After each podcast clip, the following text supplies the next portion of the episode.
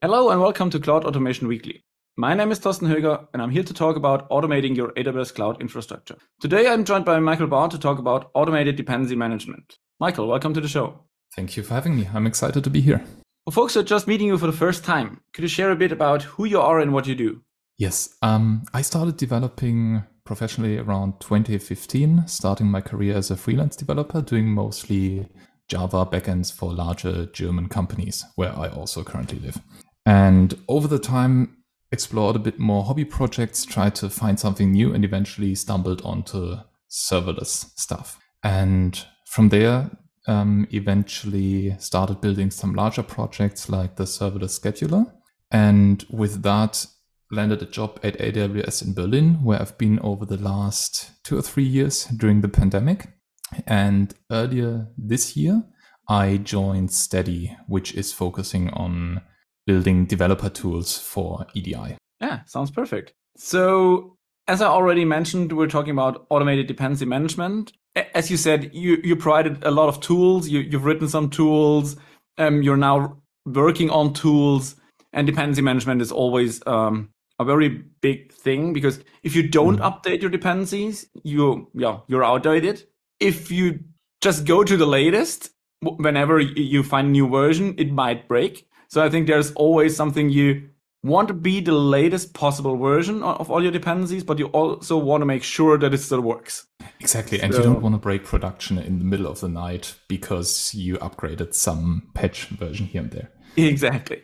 So, and I think that's so our, yeah, our starting point where you started with your journey on dependency management. And now I'm curious to hear what you did and how you solved these, yeah, obstacles. Yes. So I think like many of other developers out there, I made the experience over the years that either you are in the camp that fully automates the dependency upgrades, or you end up upgrading, let's say, your Java runtime when you realize, oh, we've been uh, end of support was six months ago, or when AWS tells you, hey, we're going to deprecate Node 12 and you need to upgrade.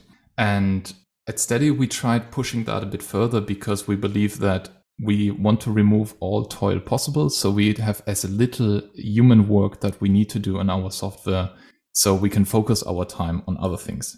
And that also warrants a bit of research and a bit of diving deep on things like dependency automation. So we set out for the quest to figure out, hey, how far can, can we drive dependency automation here? And with dependency automation, I mean, we have, for example, a bunch of uh, Node, TypeScript, NPM packages where I think one repository I've seen recently, we had like 150 dependencies. And as a human trying to work on three or four repositories or being responsible for them, that's a bit too much to manually scan. Like you'll need one or two days per week doing that. And what if we can just fully automate that? And many of you are probably going to say, oh, there's Dependabot. We can just use that. And that's also been one of the first tools we looked at. So we investigated Dependabot a bit, we investigated Snyk. we looked at Renovate, we looked at other tools like Mergify to come up with a good set of tools that allow us to automate this as far as possible while not adding additional maintenance work on our side. So we talked, you mentioned earlier, or we talked about me enjoying building tools. However, that is an area where, if possible, I would just like to use something that is working that someone else already built. So starting with Dependabot, um, it works great. You get pull requests for each dependency that has a new release. There's one issue though, those pull requests come in immediately. So let's say you have a package called leftpad and accidentally you lose your credentials. Someone else takes over, publishes a new version that starts Bitcoin mining on my Lambda function. I don't really want that to go in immediately. So what I could do is either I check all those repositories. I have automated checks scanning for security. I have a dedicated security team that uh, validates all those open source projects coming in. But as a small startup, you might not have the resources to do that. I can imagine Microsoft or Amazon having something like that. But if you're just, let's say, 50 to 100 people, you can't dedicate a whole team to that. So we thought, hmm, getting those upgrades immediately is maybe a bit too fast. You could then also say, okay, I just let them sit until they are two weeks old, but then you end up with a repository that has 200 pending pull requests. And I'm not sure if that's the noise you want either. So from there, we got to Snyk, which has a default 21 days limit before it will send you any pull request. So let's say we have the AWS SDK where there has been a new version published 20 days ago. You're not going to get that released just yet, but only when it crosses the 21 days mark. And that is quite nice to have because AWS SDK, I don't think they will be hijacked. But what happens if any other commonly used NPM package, which is used by another dependency of your dependencies, gets hijacked? You don't want to have that immediately, but giving the community like three weeks to react before you do the upgrade, that's probably a solid amount of time to wait. Um, unfortunately, then, Snyk um, is not able to scan internal registries let's say you have your own packages internally, like a design system or some components you use in your websites, unless you're on the enterprise plan. And that's a decision you need to make there if you want to pay that additional sum, or if you're okay with not scanning internal registries, or if there's another tool that can handle this for you. And that's where we stumbled on Renovate, which I really, really like this tool. It has so many configuration options. It is able to place a centralized config that other repositories can extend from. So what we were able to do there is say, we want to wait 21 days with all dependencies, but there are some dependencies that we trust a bit more. So we want to merge them in earlier. For example, the AWS SDK. We say we're going to merge in or we want to receive upgrades for AWS SDK for example, three days after new version is published. And then we go a step further with internal packages where we say, hey, we trust our own developers here. We're going to merge those as soon as possible. So we eventually landed on Renovate because of its level of configuration that we can apply and also that we can place one centralized config that other teams have good defaults to extend from. And then they're able to adjust those dependents, uh, those rules and configurations if they want to. And that's how we currently get fully automated pull requests coming into our repositories. Yeah, that sounds like a really, really cool and elaborate um, workflow. Um, so I tried some of these things also. So I'm using Snyk, I'm using Dependabot and Renovate and all the things, um, but not in a scale um, or at, at, a scale that you are.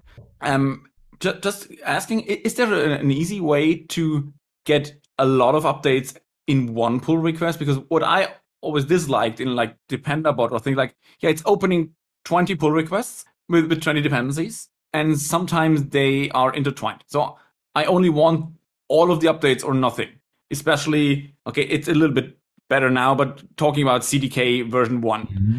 it was like, okay, all my CDK dependencies need to be updated at the same time. It's not fine to have 40 pull requests with all the modules one at a time. So is there a way to say, okay, do all the updates in one run? Um, I wouldn't advise for making all the updates in one run, but Renovate has an, yet another configuration option that allows you to bundle pull requests or dependency upgrades by a pattern. So you could say all pull requests that come in for the AWS CDK, bundle them into one pull request, and then you just need to run that once. You can upgrade them in tandem we're doing that, for example, for AWS CDK or for upgrades that revolve around React and Jest that should go up in tandem.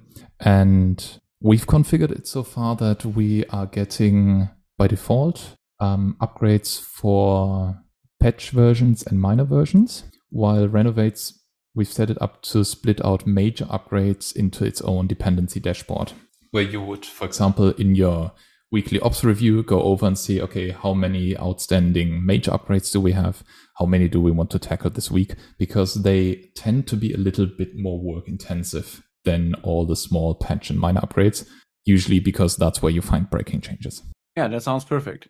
Um, did you also look into, okay, it's not about the, the 21 days thing, but did you look into just running like yarn upgrade or yarn update or npm npm update i have to admit i didn't um, and I don't have too much experience with that yet. Maybe you can loop me in on how you would use yeah, that. So npm itself um, or Yarn has the option to just run an update. So it's looking for all your dependencies, looking up the registries. If there's a newer version, putting everything to to the newest version in one go. So mm. all your dependencies, you can exclude something, and but but you can just say run upgrade on everything. You get a new version, and then you create a pull request out of this. That's, for example, what Projen is doing um, in the background. So Projen, the project or yeah, software project develop um, management tool that's managing your project for you is mm-hmm. using automated npm update runs um, for the daily or weekly um, bumping of versions. Okay. Um, yeah, I can say that at least I didn't look into Yarn upgrade. But one thing you mentioned is that it would upgrade all things in one go, doing that weekly.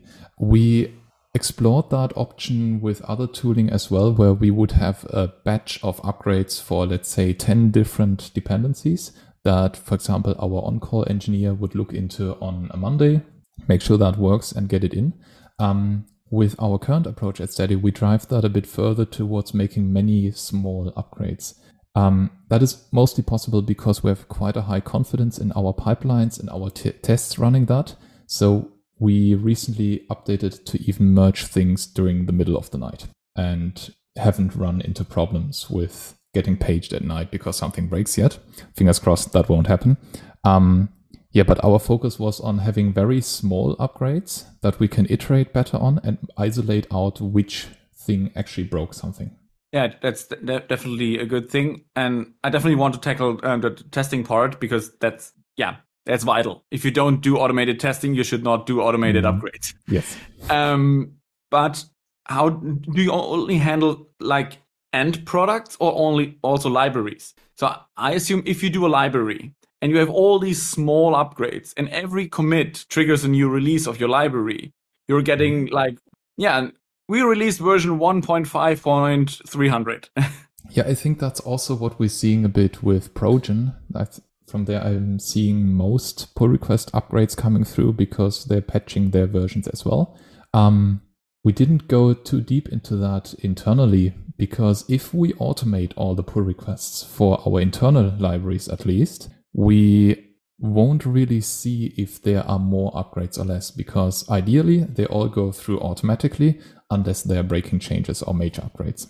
Uh, when it comes to external libraries, I think we still have, depending on the team's preferences, some safeguards to say we want to bundle a bunch of upgrades into a new version or not.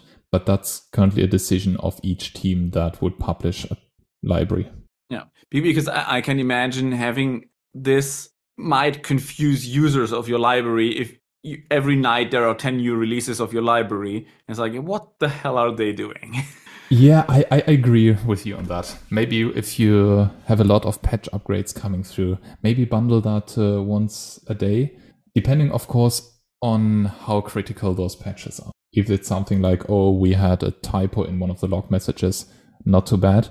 Um, but something like security upgrades, rather get them out early. So other customers who have also updated their dependency could just have those security upgrades immediately. I want to loop back to one thing here is that for security upgrades, we decided to fully use Dependabot because we're going to get those upgrades immediately. Dependabot has quite a large, quite a good database on security upgrades. So with Dependabot, we've configured it to give us only security upgrades, and those go in immediately. Okay, so the multiple tools and multiple levels of, of urgency, like dependencies that are security relevant and critical, go in immediately. Trusted libraries go in like in a two, three day mm-hmm. um, cadence, and everything else is like three weeks. Yeah, it's really a big question of which packages or which data sources do you trust to which degree. Um, if I were Amazon, I would probably not rely on or trust Dependabot, which comes from another major company, too much, but rather have my internal tooling for that. Um, but us, as someone who's running their many CI workloads also on GitHub and then deploying to AWS eventually, it's probably a safe bet to say if Dependabot marks something as a security vulnerability, that we should trust them. Yeah, and for security, there's always this um, discussion: is it's better to not patch or break the application? So maybe breaking the application is better than having a running application that has a big vulnerability that could be used by some attacker. That, so, that's an interesting question. Like, would I rather stop my application or have it exploited? Um, ideally, probably you catch those breaks breaking things in your pipeline. So what my team currently has set up, we are managing a website that helps people who work with EDI understand better what is going on there, drill into the data, see what kind of messages, codes, and so on there are. And we've set up our pipeline that on pull request, it deploys to a preview instance. It runs all the E2E tests. We're using Cypress currently to parallelize that onto seven workers or so, so that things go rather quickly. And then once it goes into main, we deploy onto a preview instance, run all of those tests again, and then finally deploy to main. So we have some degree of confidence that our application won't be broken. And if one of those steps fails, we get notified as well. So we can quickly look into it and say, okay, this maybe has been a flaky test. We just rerun that. Or we actually see, oh, there has been a breaking change in a patch version. So we need to fix something. Yeah, that's what I wanted to come back to. Testing is vital. So if you don't test, you should not just run depend dependabot, renovate, whatever, and say, yeah, fingers crossed, it, it will work. And so. Yeah, I would recommend having a good suite and a good amount of confidence in your test. That's really something worth investing in. Um, and it's going to help you no matter if you then end up automating your dependencies or not. Yeah. Yeah, that sounds really, really interesting. Um, so it's it's about a database why you didn't pick Renovate also for the immediate things because I think Renovate could also say security things go in immediately.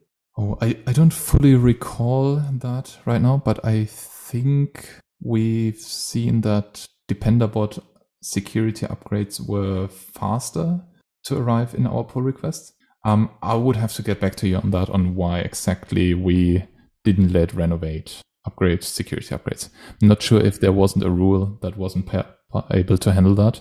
Um, but yeah, so at the current stage, we have Dependabot to send us security relevant upgrades immediately, and then all the other upgrades go through Renovate. So we get those pull requests, and then we have yet another bot to merge those in. I think it could also be um, especially for security related stuff, a good idea to have Dependabot updated immediately. And if Dependabot doesn't catch something as an update, Renovate will do it. So so you, you would have been you would have both. That that could also be a, a vital thing. So if two tools two tools double the chance that you find a security mm. relevant. As long as we don't lag six months behind. Yeah. There's some degree of confidence that our software is up to date and we won't have two big problems when it comes to eventual upgrades. I recall one dedicated effort from like six or seven years ago when I was working for a larger automotive company where we had to upgrade from Java 8 to Java 9.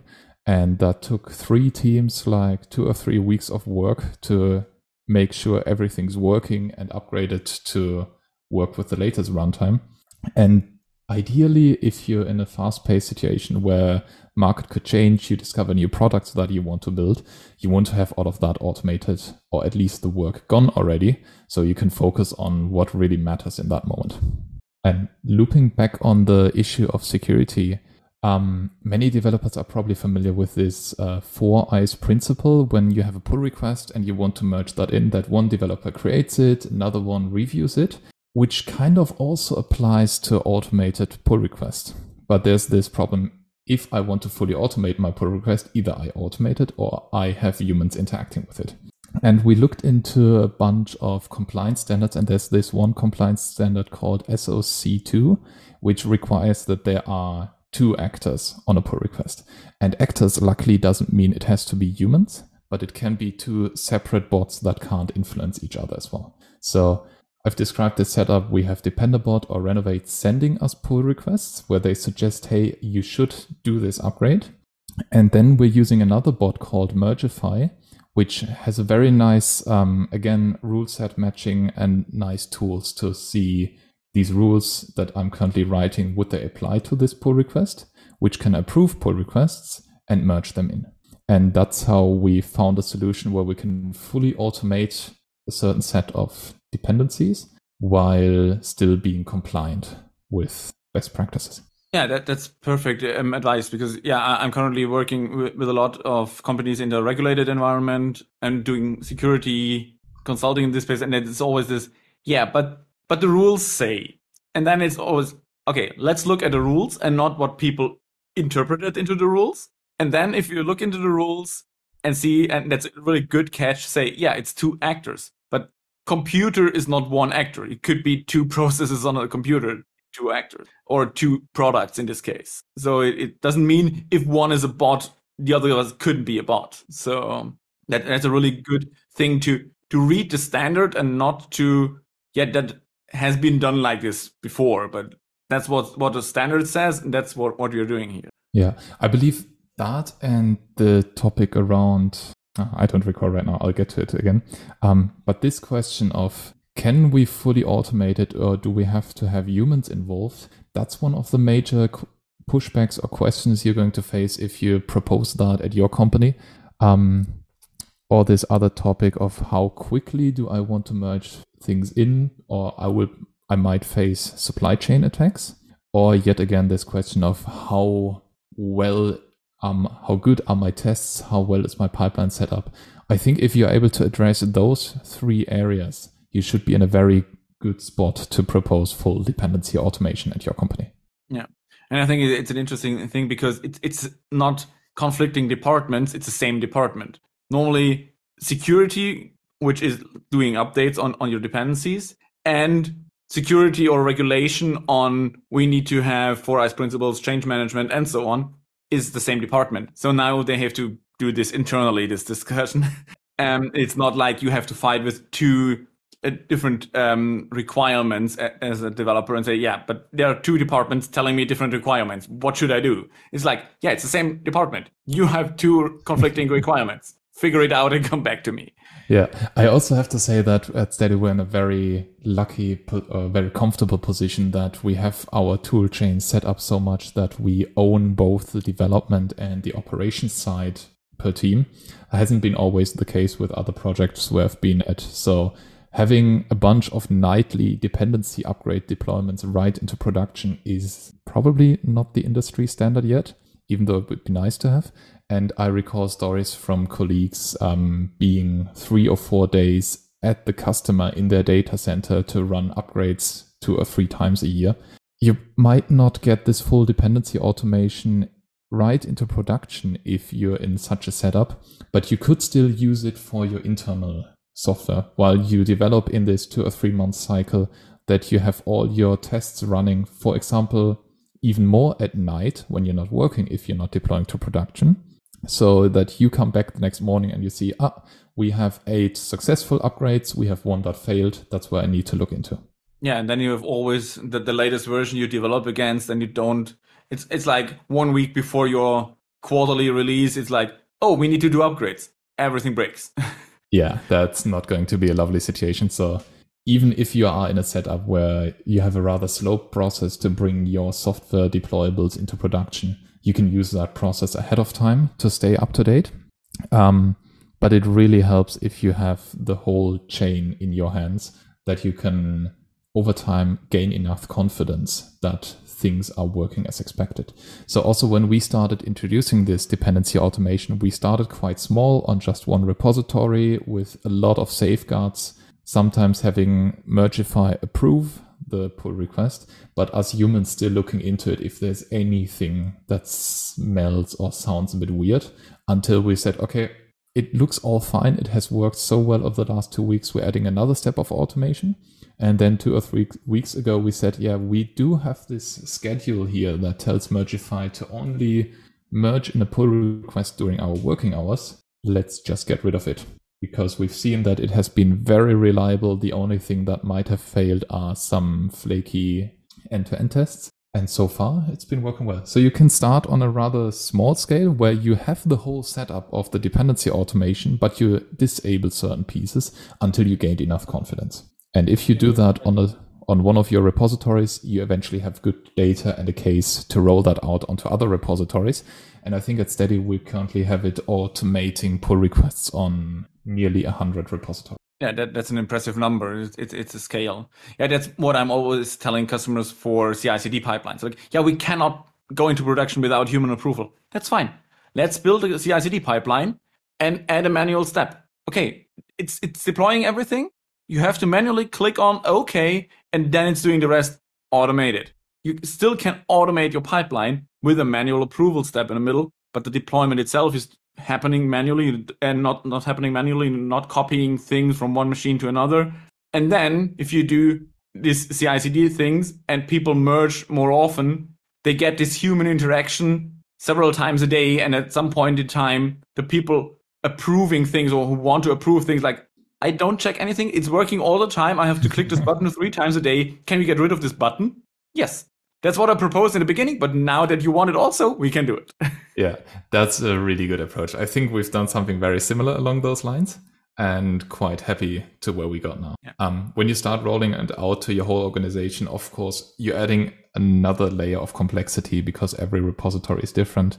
The one we started on was just a simple Next.js app that we deploy onto Vercel. And I think a bunch of complexity came in with these custom upgrades was when we had Projen projects where it seems to modify other files. I'm I haven't really looked into that I was just impressed when I ran the numbers and saw how many thousands of pull requests we already merged, fully automated. Yeah, I think that that's a scale where you can really be confident that your process works. If you have hundreds of repositories and thousands of pull requests that are merged, it's like, yeah, it's not a it's not an idea or a vision. It's really running and working. Yes. So that's really a cool thing. Yeah. Um, anything else you want to um, you want to mention for this dependency management? I think it's it's a really interesting area.